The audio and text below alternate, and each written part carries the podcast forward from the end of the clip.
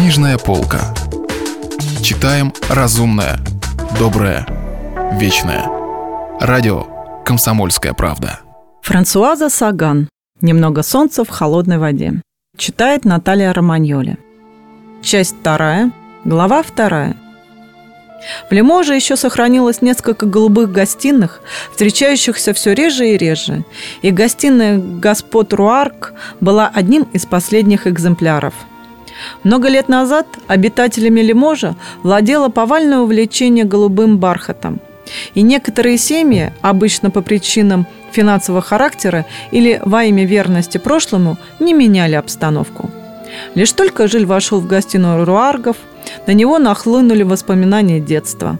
Сотни вечерних чаев, сотни часов, когда, сидя на мягком пуфе, он поджидал родителей, сотни фантазий в блекло-голубых тонах. Но не успел он оглянуться, как его уже обнимала и прижимала к груди седовласая и розовощекая старушка, хозяйка дома. «Жиль, миленький мой Жиль, лет двадцать вас не видела. Но вы не думайте, мы с мужем читаем ваши статьи, следим за вашими выступлениями. Конечно, мы не во всем согласны с вами, потому что оба мы всегда были немножко консерваторами – Добавила она, словно признавалась в невинном чудачестве. «Но читаем вас с интересом. Вы к нам надолго?» Адилия говорила, что у вас как будто малокровие. Очень приятно увидаться с вами. Пойдемте, я вас всем представлю». Ошарашенный, оглушенный, Жиль покорно предоставил старушке обнимать, ощупывать, превозносить его. В гостиной было много народу. Все разговаривали стоя, кроме трех стариков, восседавших на стульях. И Жилем овладела паника. Он бросал испепеляющие взгляды на сестру, но она, в полном восторге, неслась по гостиной на всех парусах, лишь время от времени останавливаясь перед какими-то незнакомыми людьми и радостно бросаясь им на шею. «Сколько же времени я здесь не был», – думал Жиль. «Боже мой, со смерти отца, значит, уже 15 лет. Но зачем я здесь?» Он двинулся вслед за хозяйкой дома, поцеловал руку десятку дам, обменялся рукопожатием с дюжиной гостей и всякий раз пытался улыбаться. Но на самом деле едва различал эти незнакомые лица, хотя многие женщины были миловидны и изящно одеты. В конце концов, он пристроился возле какого-то сидевшего в кресле старичка, который прежде всего сообщил, что он один из старых друзей его покойного отца. А затем осведомился, что Эжиль думает о политическом положении страны. И тут же сам принялся растолковывать это положение. Слегка наклонившись к старичку, Жиль делал вид, будто слушает. Но тут мадам Руарк потянула его за рукав – «Эдмон!» – воскликнула она. «Перестаньте мучить нашего молодого друга!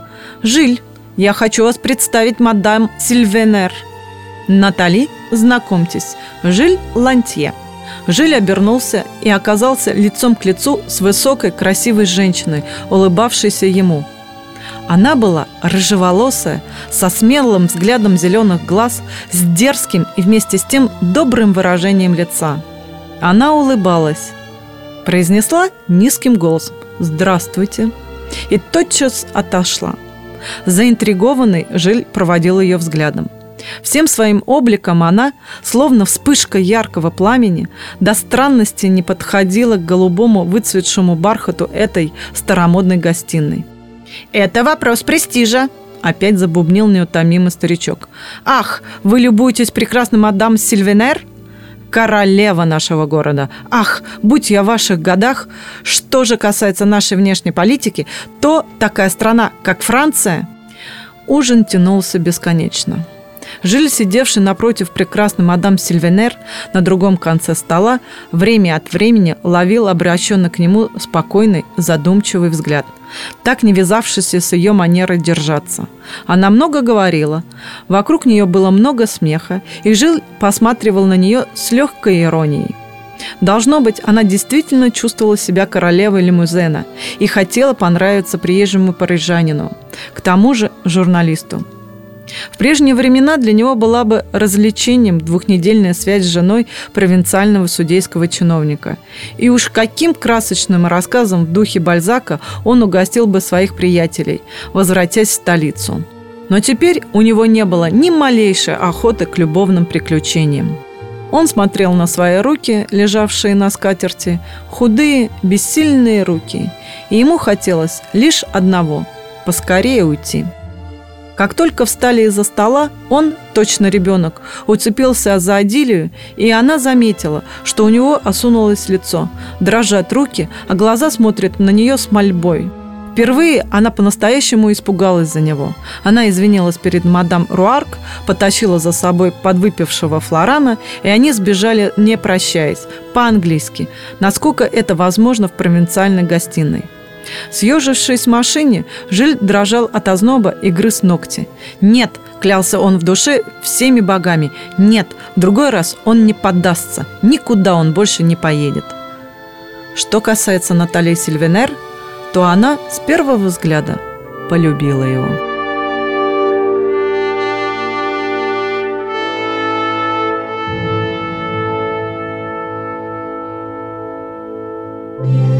Если вы пропустили главу любимого произведения или хотите послушать книгу целиком, добро пожаловать к нам на сайт kp.ru слэш радио раздел «Книжная полка».